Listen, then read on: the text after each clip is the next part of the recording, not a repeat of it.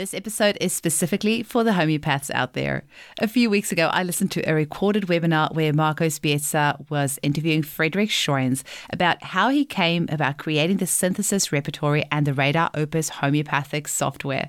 So the reason I found this so interesting is that I purchased my Radar software more than a decade ago, and I literally could not do my job without it. I've done several upgrades to it over the years by adding many more repertories to it and materia medicas and other reference materials, so that now it's like my best friend that's with me every single day and in everything I do. I enjoyed this webinar so much, and I found the history which Frederik shared so interesting that I reached out to Luke Norland to ask if he would mind if I use the audio from this webinar and share it on my show for the homeopaths to enjoy. So this episode is a little bit different. I hope you will enjoy it. Do give me your feedback on this at info@eugeniekruger.com if you'd like some more of these styles of podcasts. And if you're a homeopath interested in purchasing the Radar Opus software, visit www.radaropus.com for more information. Just so you know, I have no association with Radar Opus at all, other than I have been a very happy user for well over a decade, and I just thought some of you might enjoy this information as well. So if you're a home user, this might be an episode that you'll want to skip.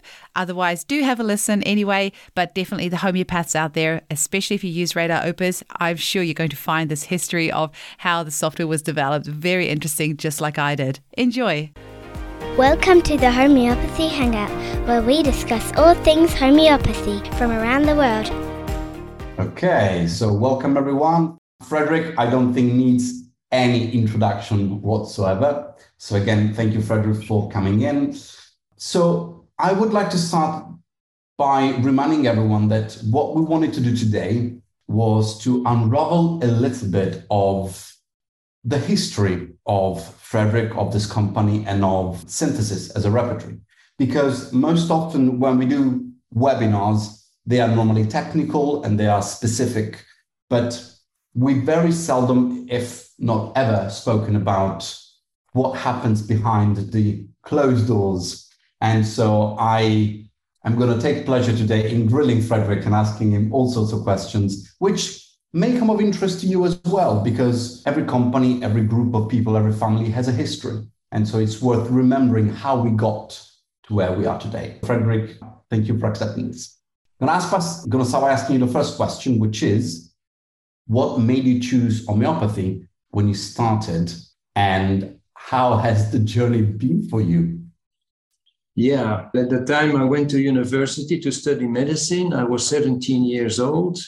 And this was 1970, 70, and it was, the end of the 60s. And this means that that time there were lectures about everything. There was microbiotics, philosophy, the East was coming to the West, meditation, anything, you name it, astrology, astronomy. And there was also some lectures about alternative medicine. And I was just maybe even more than attending the lecture on medicine, I was attending all these evening lectures on all these topics and was interested in all of that. And then when my studies evolved, I had a plan. I had a master plan. I had a book and a list and two big files, like 20 centimeters, with all types of alternative medicine that were existing. And my plan was to study all of them. And I had information, of course, some days, aromatherapy and you name it, gemotherapy and gemstone therapy. And I had all this listed, etc. And I just see Alf Andreasson pop up there. And I must say, I see so many people in the list that I know, and it would be like an endless interruption to greet all of them. But please welcome. I see your names, and I'm very happy to meet all of you, because many of you, we didn't meet in Belgium. In fact, I met you in Norway, in Holland, in Mexico, in the United States, and I see all these names. So hello to all my friends, and thank you for lodging me at the time. And so I had this map with all these types of medicine, with the courses, etc. And my master plan was I would study all of them to be like a complete therapist. And then when it came to the real courses, I saw there were two big courses. There was a course on acupuncture and a course on homeopathy. They were long courses. The other ones were like weekends or a week or whatever. It was just short. And then I had to decide, shall I go for acupuncture or homeopathy? And the course of the faculty in London seemed to be very well organized, was full-time. So I said, I do a lot in 1 year. I had a lovely wife who had been working a little bit and a lovely family who gave me some money. And so this is why I went to London to study homeopathy down there full time, 1 year. And yeah, the thing that changed is that I got so much absorbed and intrigued and fascinated by the study of homeopathy that I did not pick up studying acupuncture, chiropractic, chemotherapy, and all these other things. So I was, in fact, I got stuck in homeopathy because of the experience in London with Dr. Blackie and all the other people. And thank God you did, I may add. Otherwise, we wouldn't have synthesis. Yeah, I would have been an eclectic therapist, as Kent wrote. Eh? I would have been an eclectic, but... Maybe an acupuncturist, who knows? Okay, can I ask you, this is personal, can you remember the first repertory that you started on? I obviously can guess the answer, but... It's very easy. It was Kent. Okay. It was Kent. In fact, I used 3 Kent repertories. Eh? One was stolen from me, I must say. When I returned from my wedding trip, which means I took Kent's repertory on my wedding trip. Interesting. Eh? But it was stolen when we came back. But I used 3 Kent repertories and then Bartel and Künzli, etc., and other repertories, yeah. Okay. And so obviously, the obvious question, how did synthesis start? So you were obviously a student, you'd started homeopathy. How did it come into life? Yeah, we were very enthusiastic young homeopaths, and I see Guy Koklenberg is there, one of my Belgian friends who was at the same time, hello Guy, was there at the same time. And we studied homeopathy here or there. We came together in these groups and we were just studying. And there was no plan to do something of the kind that I am doing or have been doing later on. There was no such plan.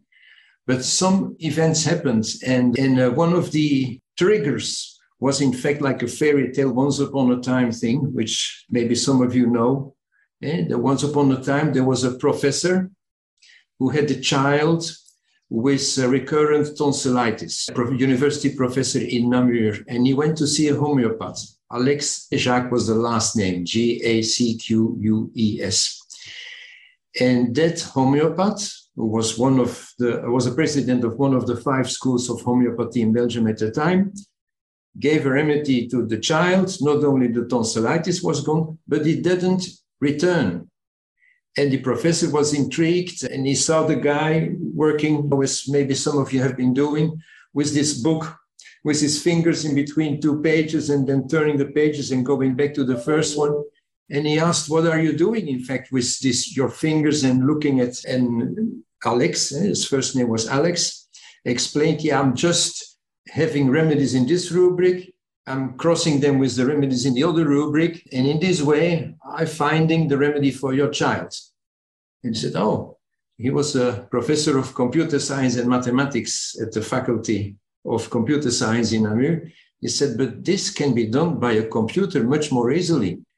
And he says, I can appoint a PhD student to make a program just doing that, which is we take the repertory and we allow, as we call it ourselves, to repertorize the symptoms.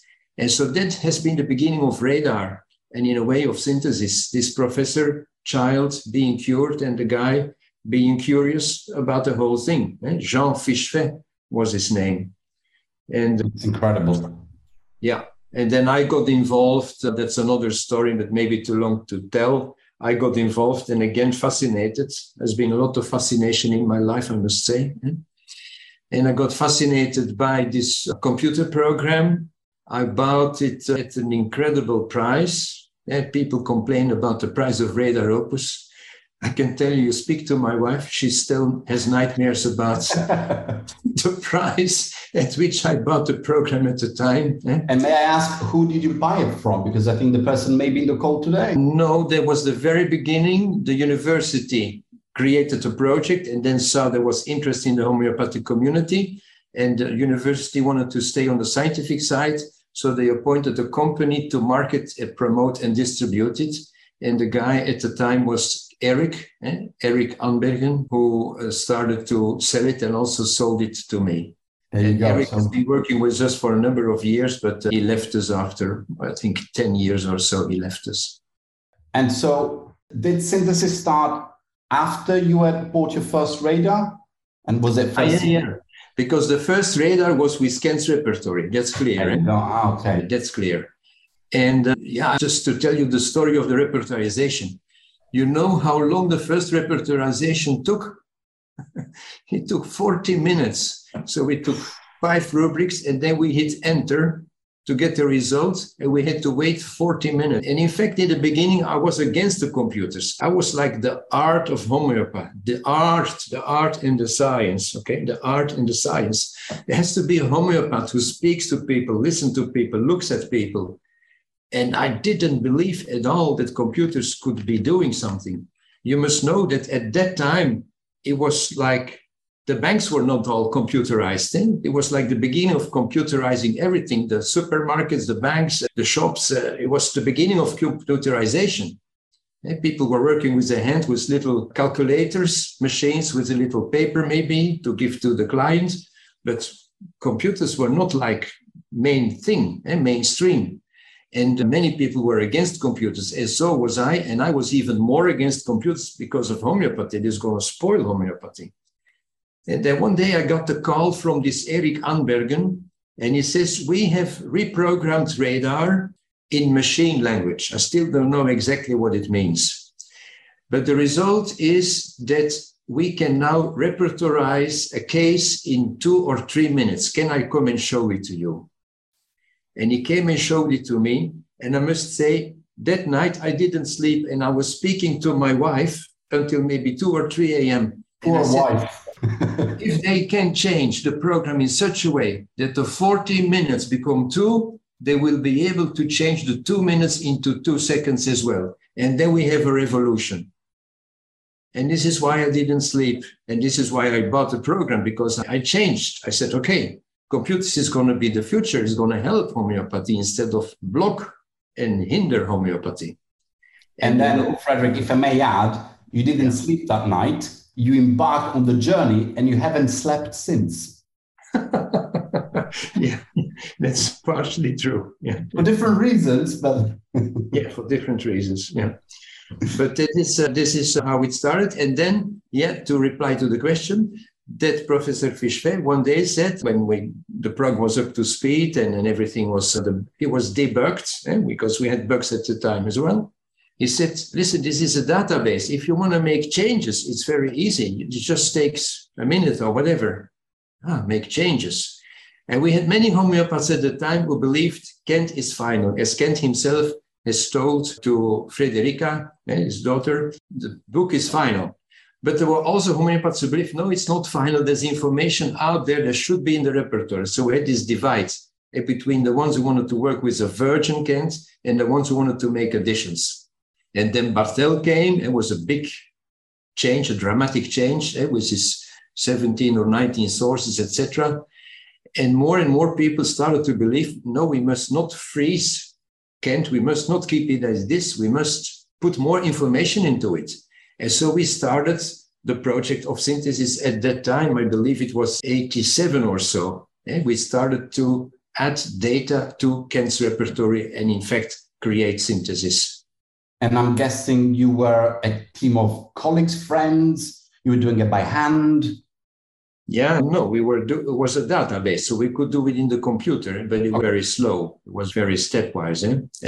Sorry to interrupt. You were doing it in the university or you were somewhere? Or... No, we all had our portable PCs and I was traveling to different places. I still remember one time I had a PC I've recently seen in a PC museum, which I took to go to Greece to work with George. And it was like more like a knitting machine. It was like, I don't know if you see, let's say 3 times the size of my head. And I had a trailer on which I put it, and it was carrying it behind me. That was my laptop, my portable at the time. And then they became smaller. Incredible. Okay, and so you obviously started with the additions and the team was working with you. How did that progress into the first release of synthesis in the program and then also the first printable synthesis, because there were parallel jobs, weren't there? Yeah, there was a struggle because we were working and increasing the content of Kent, creating a first version of synthesis, releasing it, a second version of synthesis, releasing it, etc. And then at a certain time, we started getting the demand, can you print it? Because our students would like to have a printed version. We would like to have a printed version, etc. And said, we cannot print this. Too many problems, too many mistakes, and too many things we need to change still, and we need to add still, etc. And so, in fact, it has only been Synthesis 5, version 5. That was the first that was printed in the year 94 in German and 95 in English. I must say, the Germans, even if it was a translation, were faster than we in the original English to have the print. The Germans, Reinhard Rose, incredibly efficient guy, he printed the first version of Synthesis version 5. And so there was in English, it was in the 1995. Wow. And yeah, and Reinhard was with us for a very long time. So yeah. And that was a big success because I don't know how many copies we printed the first time, let's say 2,000 or 3,000, I don't know.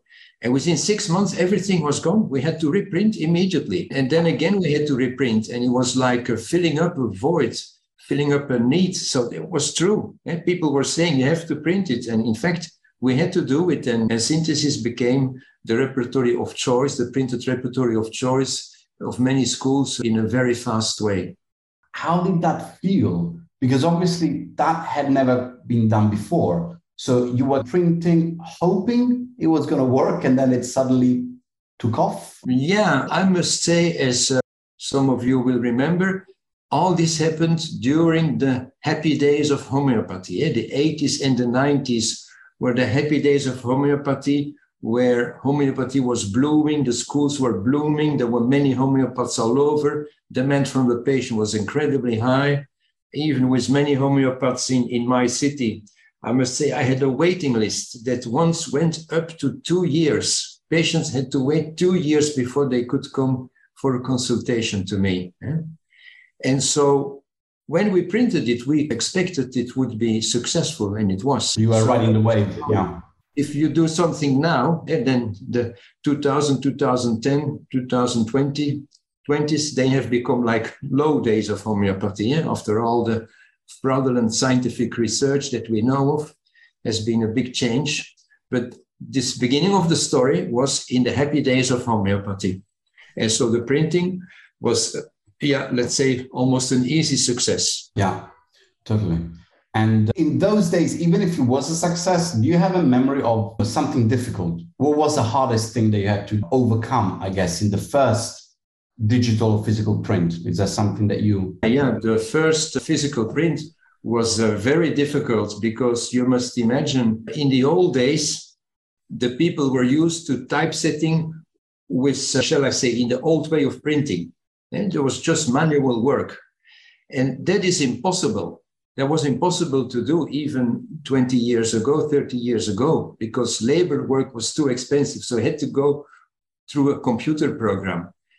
And it was very hard to have a computer program which understood how to split a rubric in a column, let alone to the next page, how to make column headers, the indentation of the rubrics, and then go to the next column and keep the indentation that this was level 7 of the symptom. So it had not to be sticking to the line, the dividing line, but a little further. So this has been a nightmare, but we found a very capable guy, Emmanuel Warnier, a Walloon guy, French guy, and he helped us to make this and even successive versions of synthesis in the layout. But that layout in the beginning was a nightmare to have the repertory format in a computer-wise program was really a nightmare. Difficult one. Okay. And in terms of synthesis as a product, what is the thing you're most proud of? And has this thing changed over time? Because obviously synthesis has changed a lot throughout the years. Yeah.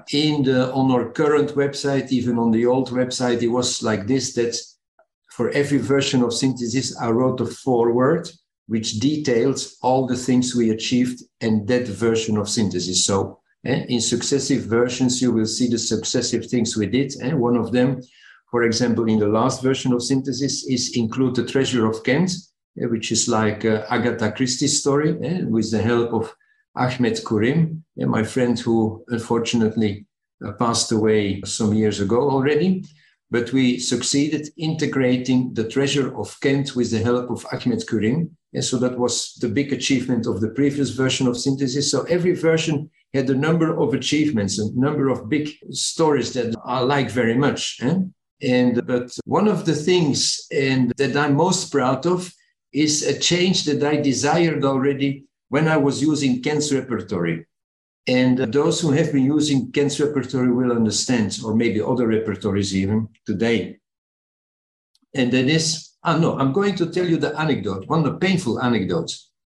So I had a patient with a pain in the heart. And he was coming to me, and I was trying to find a remedy. And I gave him a remedy because of the symptoms, etc. And he went, and he was not okay.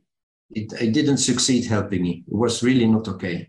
Okay, I'm not going to say more. But later on, suddenly I found in the repertory the modality he had been mentioning. He had told me that he had a pain in the heart when he was drinking. And of course, I looked, chest pain, heart drinking. It didn't exist. And even it was a clear modality, it wasn't helpful because the information wasn't available in the repertory, okay? So where did I find it later on? I must check it, but I believe it is under stitching. It was chest, pain, heart, stitching, drinking, okay? So the drinking was dependent upon the level stitching. And the homeopaths who knew to use Kent's repertory, they were aware of this. And so we used to have all these little papers. I will take the example of the pain at the heart, drinking. And they would write down drinking, and under stitching, there is the remedy China, and under sore, there is the remedy Perennis, etc., etc. And we have these little papers all over the repertory, rectum pain night. It is 5 remedies. But if you look at rectum pain stitching night, there is 2 more remedies. And we had all these little papers completing the rubrics with remedies that existed. But they were just not easily accessible because of the structure, because descriptions of pain were always at level 3 in Kent. And I said, if we could change this, if we could change this. And of course, it took a long time also to have the resources and the time to do it. But eventually, we decided to do it with version 9. And between 9.0 and 9.1, we changed the descriptions of pain to the last level of the symptom. So the symptom became, I would say, rectum, pain, night, stitching, instead of stitching at the end, instead of rectum, pain, stitching, night. Which means that all the remedies with, oh, look, you may want to show the rubric rectum, pain, night to give an example, that all the rubrics that have the modality of a nightly pain in rectum are together, and all the remedies as well. So rectum, pain, night. And so I think in this case, it goes from 5 to 12 or so, more or less.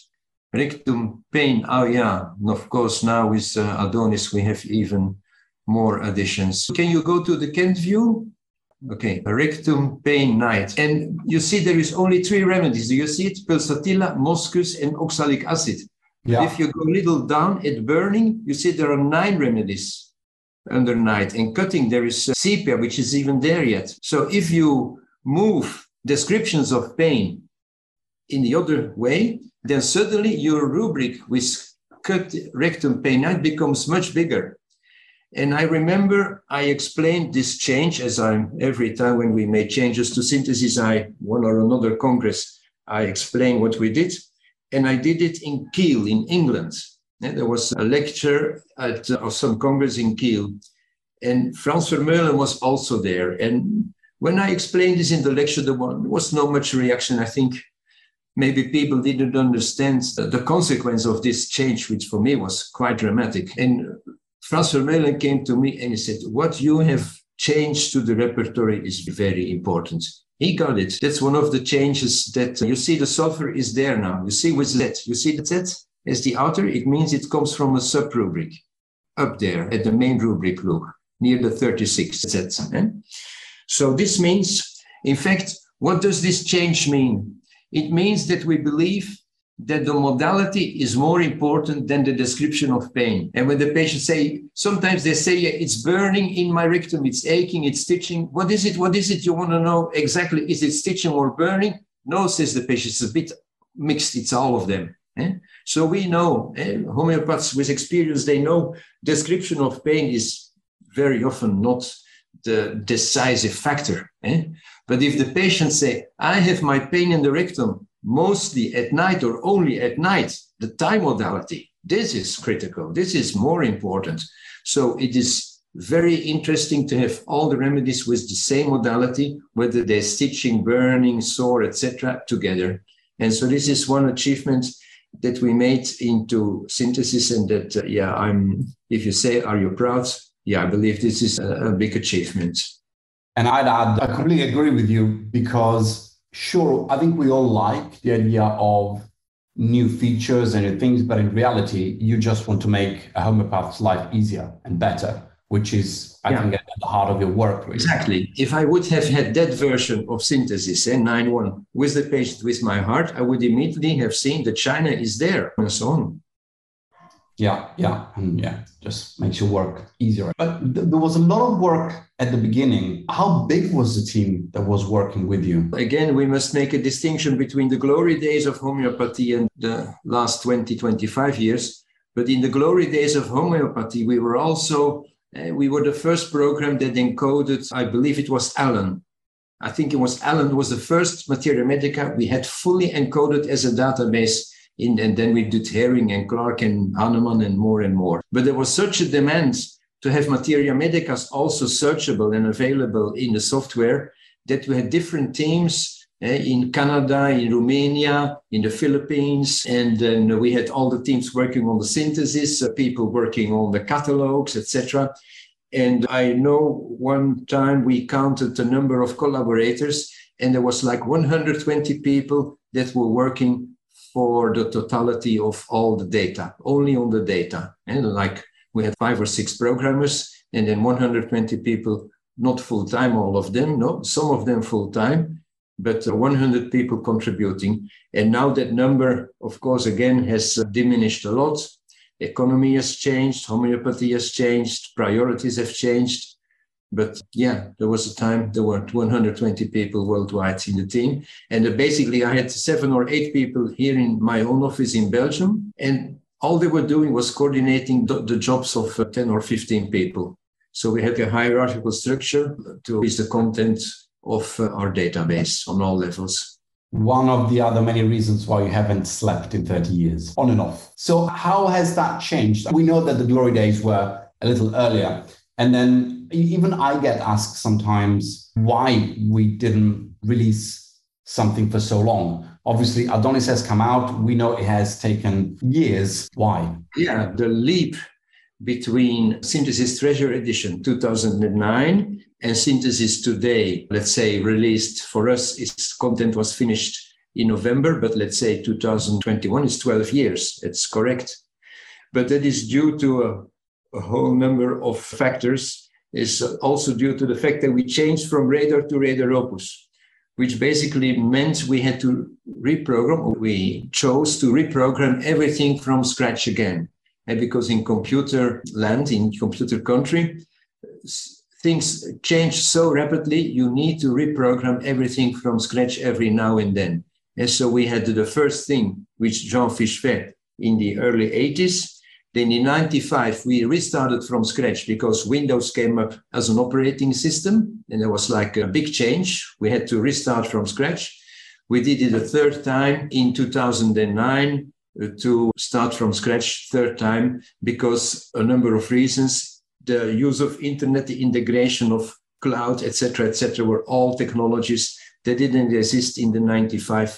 And so we had to restart one more time. And so this is one explanation, because the program had become so, one of our programmers, Eric, once said to us, do you know that the code of Radar Opus is more lines than the code of Microsoft Word?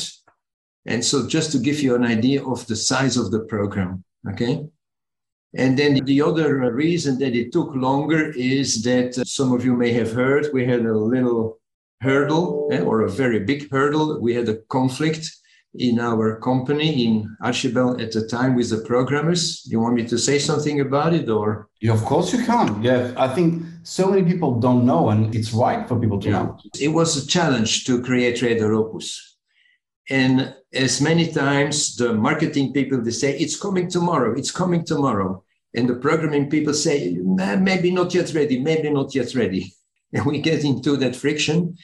And the programmers of Archibald at the time, they got quite frustrated because we had some dealers, I will not mention name or persons, that were very pushy and very demanding and very critical of things not moving faster. And in hindsight, they slowly moved away from us. And yeah, then in fact, Pascal was the main programmer at the time. He said, I don't work for you anymore. I found another job in Brussels, which was a bit strange because he lived in Liège. We were working in Namur and he found a job in Brussels. Okay. He had to drive 150 kilometers every day. But then we found out that the real job he had found was creating a clone of Radar Opus, and that he had given us the program Radar Opus, the famous version 134, with a lot of problems with a virtual box integrated. There was really a very big mistake. And the program didn't even start at times because of virtual box problems, etc. So we were having this program that was not working. And Pascal, who was going off with another programmer to make a competitive product. So this was, must say, a very big disappointment and a very big hurdle. And on one hand, we were saved by two instances. One instance was Lorenzo Vandoni, an Italian programmer, friend of Carlo. Carlo, who was the part of the core team, who really saved us and in 1 year recreated Radar Opus to be efficient and so on. So as of version 141 or so, program didn't crash anymore and it became evolving in a normal way again. But we lost a lot of users and a lot of confidence for stories that are hard to tell, of course. And then the second thing is that we won a court case and that we were able to benefit from a special regulation in the Belgian law where our debts were, how you say it, waived. Is this the word? And so we could start over and with Zeus, the new company, etc. But all this has happened while we were in between stopping to develop Radar and not yet far enough to work with Radar Opus. So if you say about not sleeping, Marco, it will have been in these years, because this was like the dream foundering. But we got through it. And in addition, I must say, and I don't know if some people from China or Hong Kong was there, we also met Aron, a guy from Hong Kong, very wealthy guy, very visionary guy, in love with homeopathy, just speaking to us, and we met. And a certain time he said, you're having some difficulties still, you want some help. And he heavily invested and helped us to grow even faster. And so we are out of the whole process of difficulties now. And with the help of Aron To, T-O is his last name. And if not now, I hope sometime later, he will hear my thank you to him. But we are now again in a very good position. And I believe with Adonis, that now the work of 12 years has been released, that if you hear maybe in my next lecture what we have done, what we have changed, the amount of work that has become available now after these 12 years, we are again, I believe, at the forefront of homeopathic software and ready to help you in practice in a real, in a way that makes a difference. But there has been, some, let's say, 5 years in between, more like a nightmare. Quite a roller coaster. Yeah. If I can add, Fred, I'd say since I've been working with you guys, which is now about 8 years, the one thing I have noticed in general is that homeopathy is surrected by kind people, by people who want to help other people, just as homeopaths do. We wouldn't be here if it wasn't for people who believed in homeopathy, who believed in the community, who believed in, this. So yeah, it's great. It's great to see. Yeah, I have to say one thing about this. We were having difficulties also with Dale Emerson at the time, who was leaving us and not believing in the project so strongly anymore, etc. And everything was on the shoulders of Carlo and me, Carlo Rezzani from Italy. And someday Carlos told me, he said, with Dale, it isn't working. What we really need is a young guy like Manuel, my son, a guy 35, 40 years old, young guy with energy who believes in homeopathy and who can do the management of the company. And then around the time, we were trying to find investors to help us get out of the black hole. We were speaking to CEMO, which is an Italian pharmaceutical company. And they said, oh, we'll look into it. We'll look into it. And then, okay, we ring again. We speak that, we really want to look into it. We'll send you a guy to investigate your company and have conversation with all of you. And so they sent a guy from Italy to investigate the company. And this guy comes and speaks to all of us, looks at the accounting, looks at the sales, etc., and whether the company is valid, etc. And that guy was Marco Spiezia. I remember. He was having another job at the time. He was teaching at the university in Sorrento. And we said, this guy, Carlo and I said, this guy is maybe an interesting guy for us, because by the time we knew, I still remember him. He says, I am born in Italy with a guitar in the left hand, as you can see from Brecken, the pizza in the right hand, and raised by homeopathy, because his father was a homeopath. And he was a marketing guy. He knew everything about marketing on a professional level. And so we approached him after he went back to Italy and Chemon. We approached him whether he would be interested to lead the company on a commercial level. And as you can see, he did. And I must say, Marco's input has also been critical to get into a much better position and to get the lead again on homeopathic software. I must say, congratulations and grazie mille, Marco. For still being alive. Thank you, Frederik. And thank you to, we've got Luke here. It's been an amazing addition. Tim, if I can say that there's so many people we need to thank. And yeah, I can say I obviously came from a business background, but what is lovely to see, at least in our company, is that everyone has passion. People don't look at their watch and say, it's 9 a.m. or 5 p.m. We are all such hardworking people and we believe in what we do. And if this company did not have people who believe in what they do, it wouldn't exist. Maybe homeopathy wouldn't exist. Yeah. And I see just a message popping up from Dominic Maziello. Hi, Dominic. We know each other. And he says, I am one of the first 3 buyers in the United States. And so we still have those people with us that have paved the way, because they must have made a major investment, as I did in those days. Just computers were like, you bought a computer or a house. Yeah, you had to reflect. And it was like the equivalent of maybe 20,000 euros, dollars, wasn't it? It was like expensive. At the time, it was, it was 25,000 euros that I paid at the time. Yeah. Incredible, incredible. So there you go. Things have changed. And now we're asking to pay, I think it's 80 or 90 euros for an update of Adonis. Even less. Okay. Anyway, I hope a few people will take it. We're trying hard. We're trying hard. And we hope it will be as useful as the other versions have been. Talking of which, by the way, this is also a question which I get asked, and I don't know how to answer completely. For someone who is not a super scientific person and top level, just has Synthesis 2009, they've seen the update in 3-4 words. Why would it be useful for this person to update? In 3-4 words is difficult, because just this morning I gave a 1-hour webinar explaining the changes we made, but maybe figures are the easiest in this case. And an operation is to add a remedy or to correct a symptom, or is an operation. And it's something you do to the database, to the Synthesis Treasure Edition database. The difference between Synthesis 2009 and Synthesis Adonis is 500,000 operations done by the whole team worldwide, 500,000. And if you say percentage-wise, the information has increased with about 25%. And if you speak remedy-wise, in the old Synthesis Treasure Edition, we had documentation of 2,700 remedies now, we are above. Oh, Luke, can you look up the precise figures because I'm going to make a mistake. Anyway, we have about 850 remedies more documented in Adonis than in the older books. And that's due to two main points.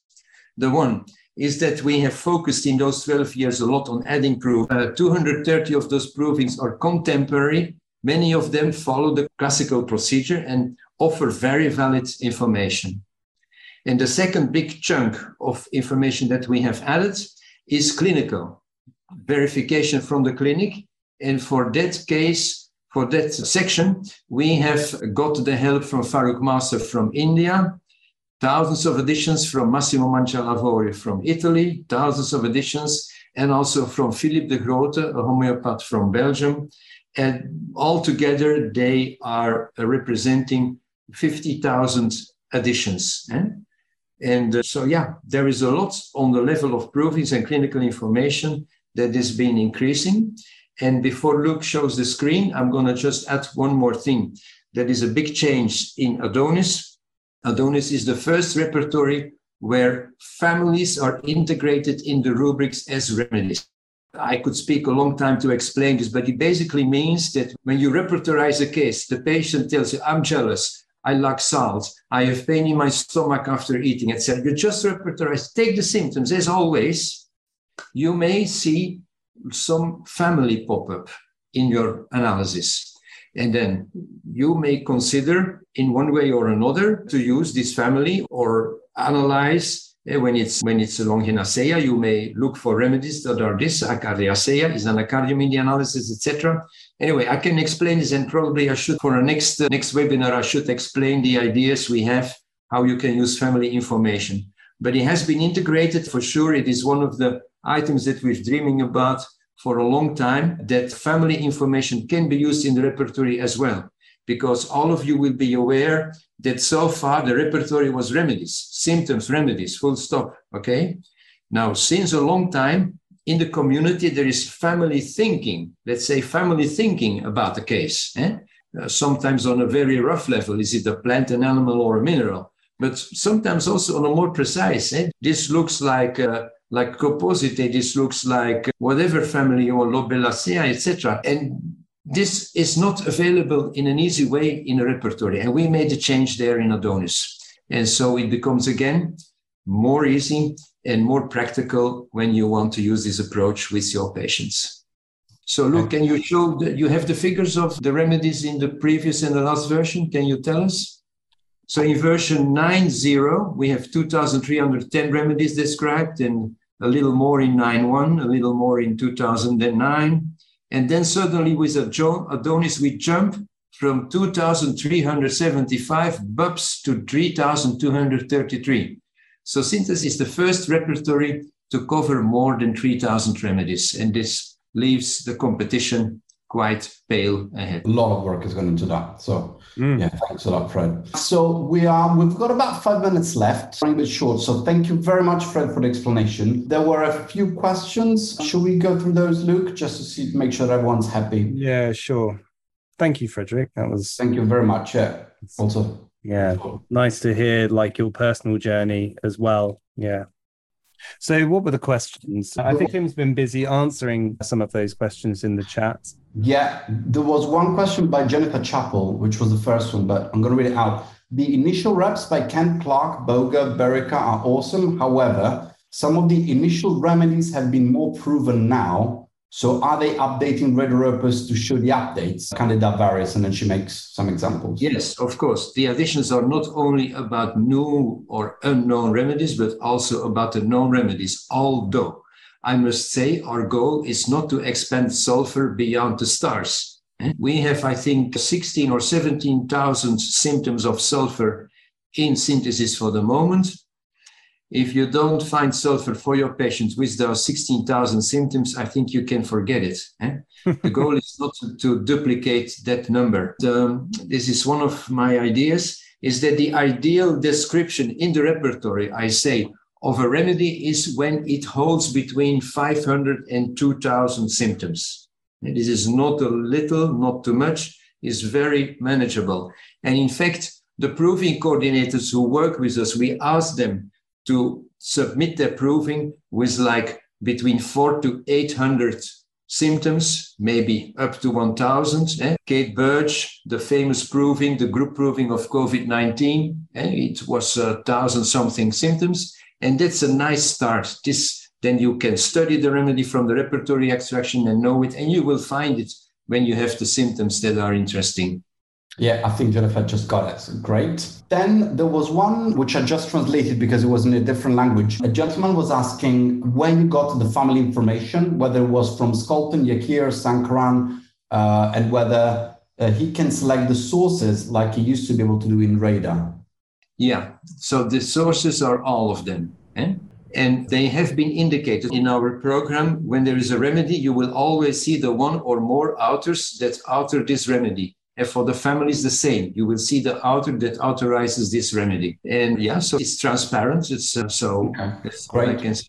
Yeah. Perfect. Thank you. Then there was a gentleman who also mentioned he had Radar 10.5, but he was a bit uncertain on whether to move to Radar Opus because Radar 10.5 was very fast. And he thought it was probably faster than Radar Opus. So he was now looking at Adonis and thinking, okay, maybe I might change into Opus now. Can we say anything with regards to the speed? I had a couple of comments, but you can, of course, start. Yes.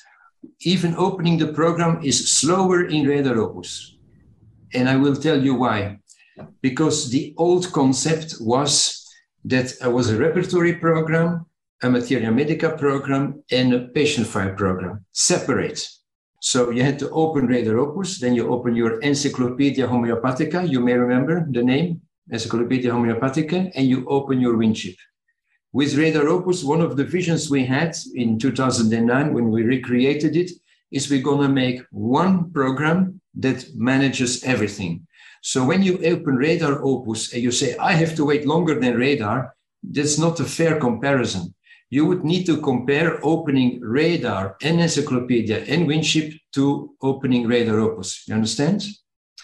Then the second change is that these were three databases that were separate. Totally separate, and they were running separate. So if you're running synthesis in Radar, you're running only synthesis in a repertory program. While if you're running now synthesis in Radar Opus, you're running synthesis in a much bigger database. And this is, shall I say, there's a little delay, there's a little slower. That's true. If you would compare on the same computer, it's a little slower. This is the disadvantage. But what is the big advantage? That is that we are now able to integrate all this data, and we've only started to do it in a much more thorough way. And linking is one of the visions we have, is linking the information, because this is confirming, this is validating, this is giving value to relevance to the information of the patient file or the materia medica or the repertory, etc. So Radar 10.5 was very successful. We were, let's say, the leading software easily at the time.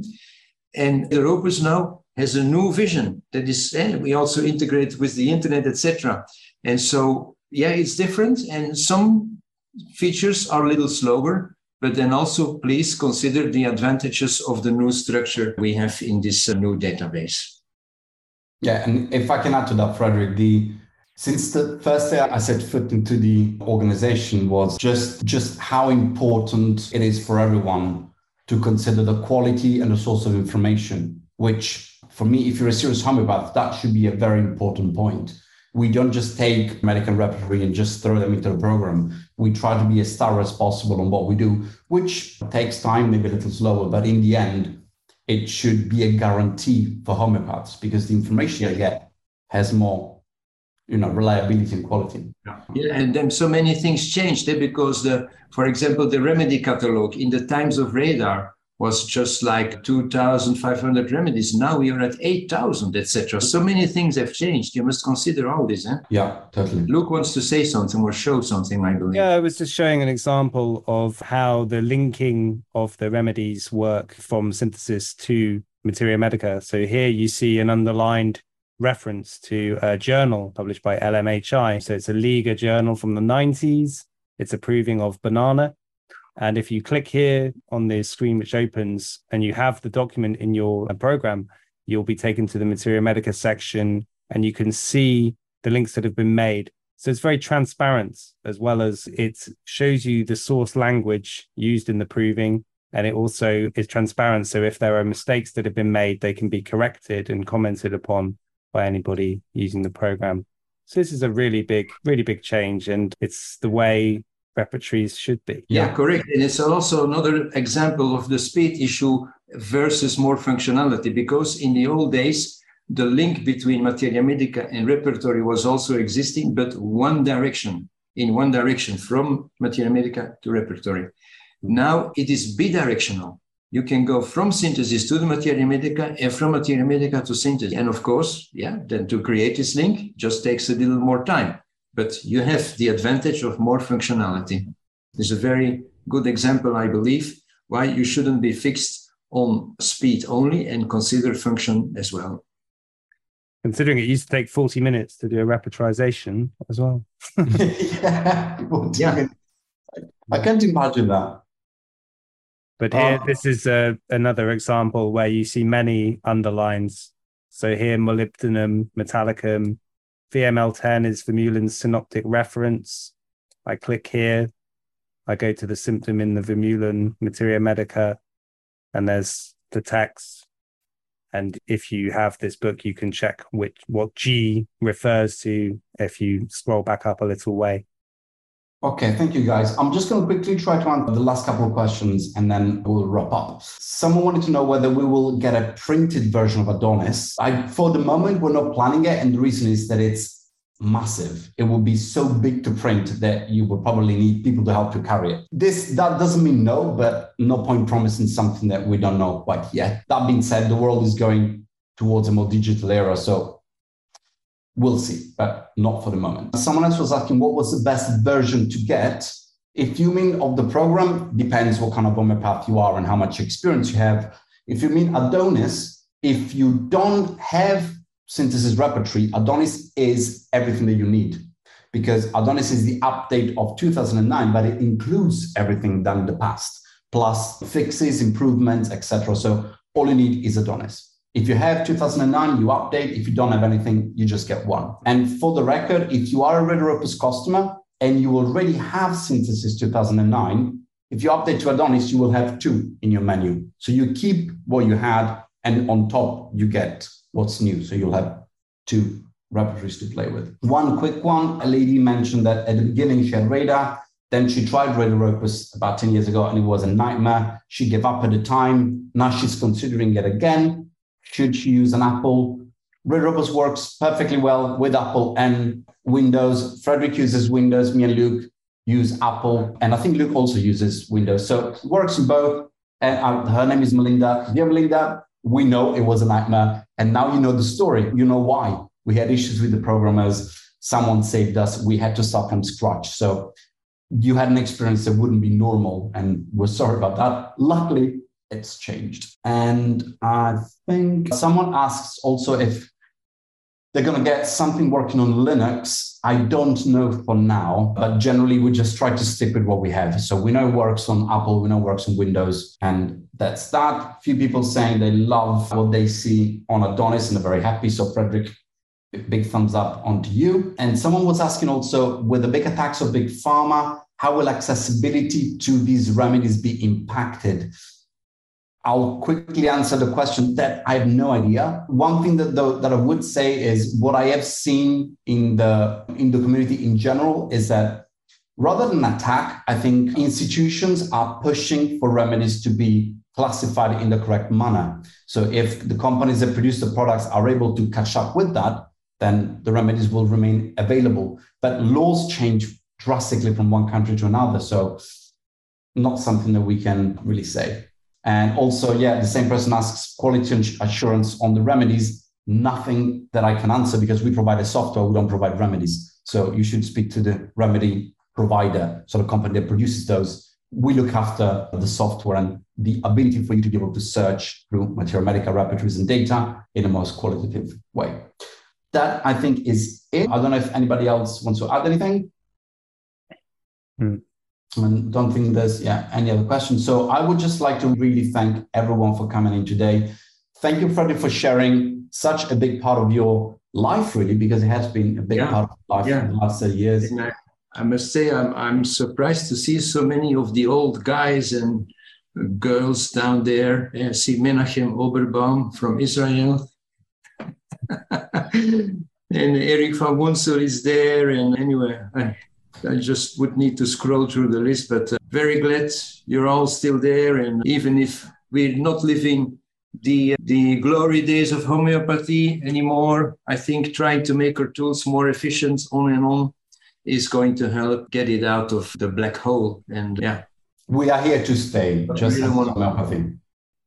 Okay.